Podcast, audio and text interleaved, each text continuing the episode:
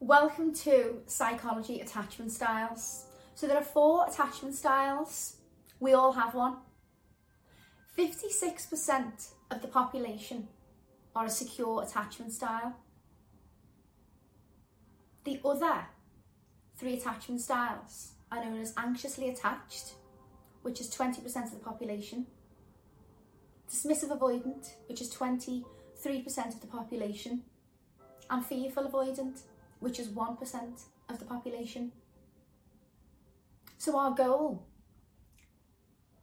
is to all be the attachment style of secure.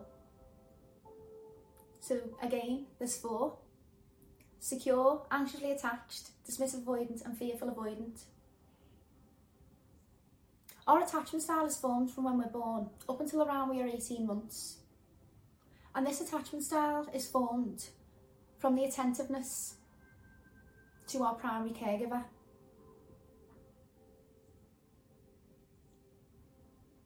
If we cried when we were younger and our needs were not met, we will learn not to speak up as adults because it's a subconscious message that our needs will not be met.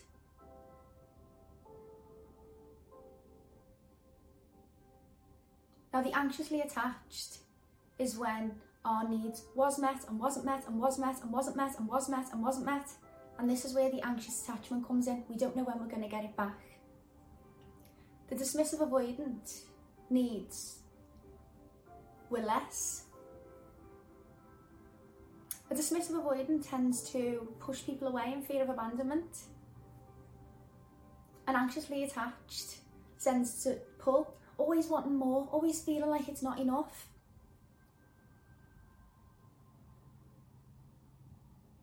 And the fearful avoidant is a mixture of both. Can be all in and then pulls back like a hot and cold. It's really important that we understand what attachment style we are and what attachment style others are so we can best communicate and understand our needs and the needs of others. Now, any attachment style can be healed through secure relationships, and attachment styles can change depending on relationships. But once we understand what secure looks like, we can make sure that we always stay in this category. These percentages that I shared are from science based study.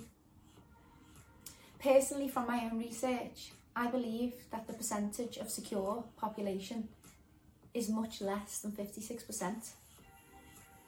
But I'm only going to give you the percentages that the studies have given us. So it's important for us to understand what attachment style we are and then learn what can we do? What can we do to heal these different wounds that we may have?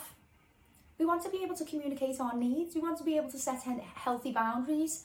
We don't want to have a fear of abandonment that keeps us away.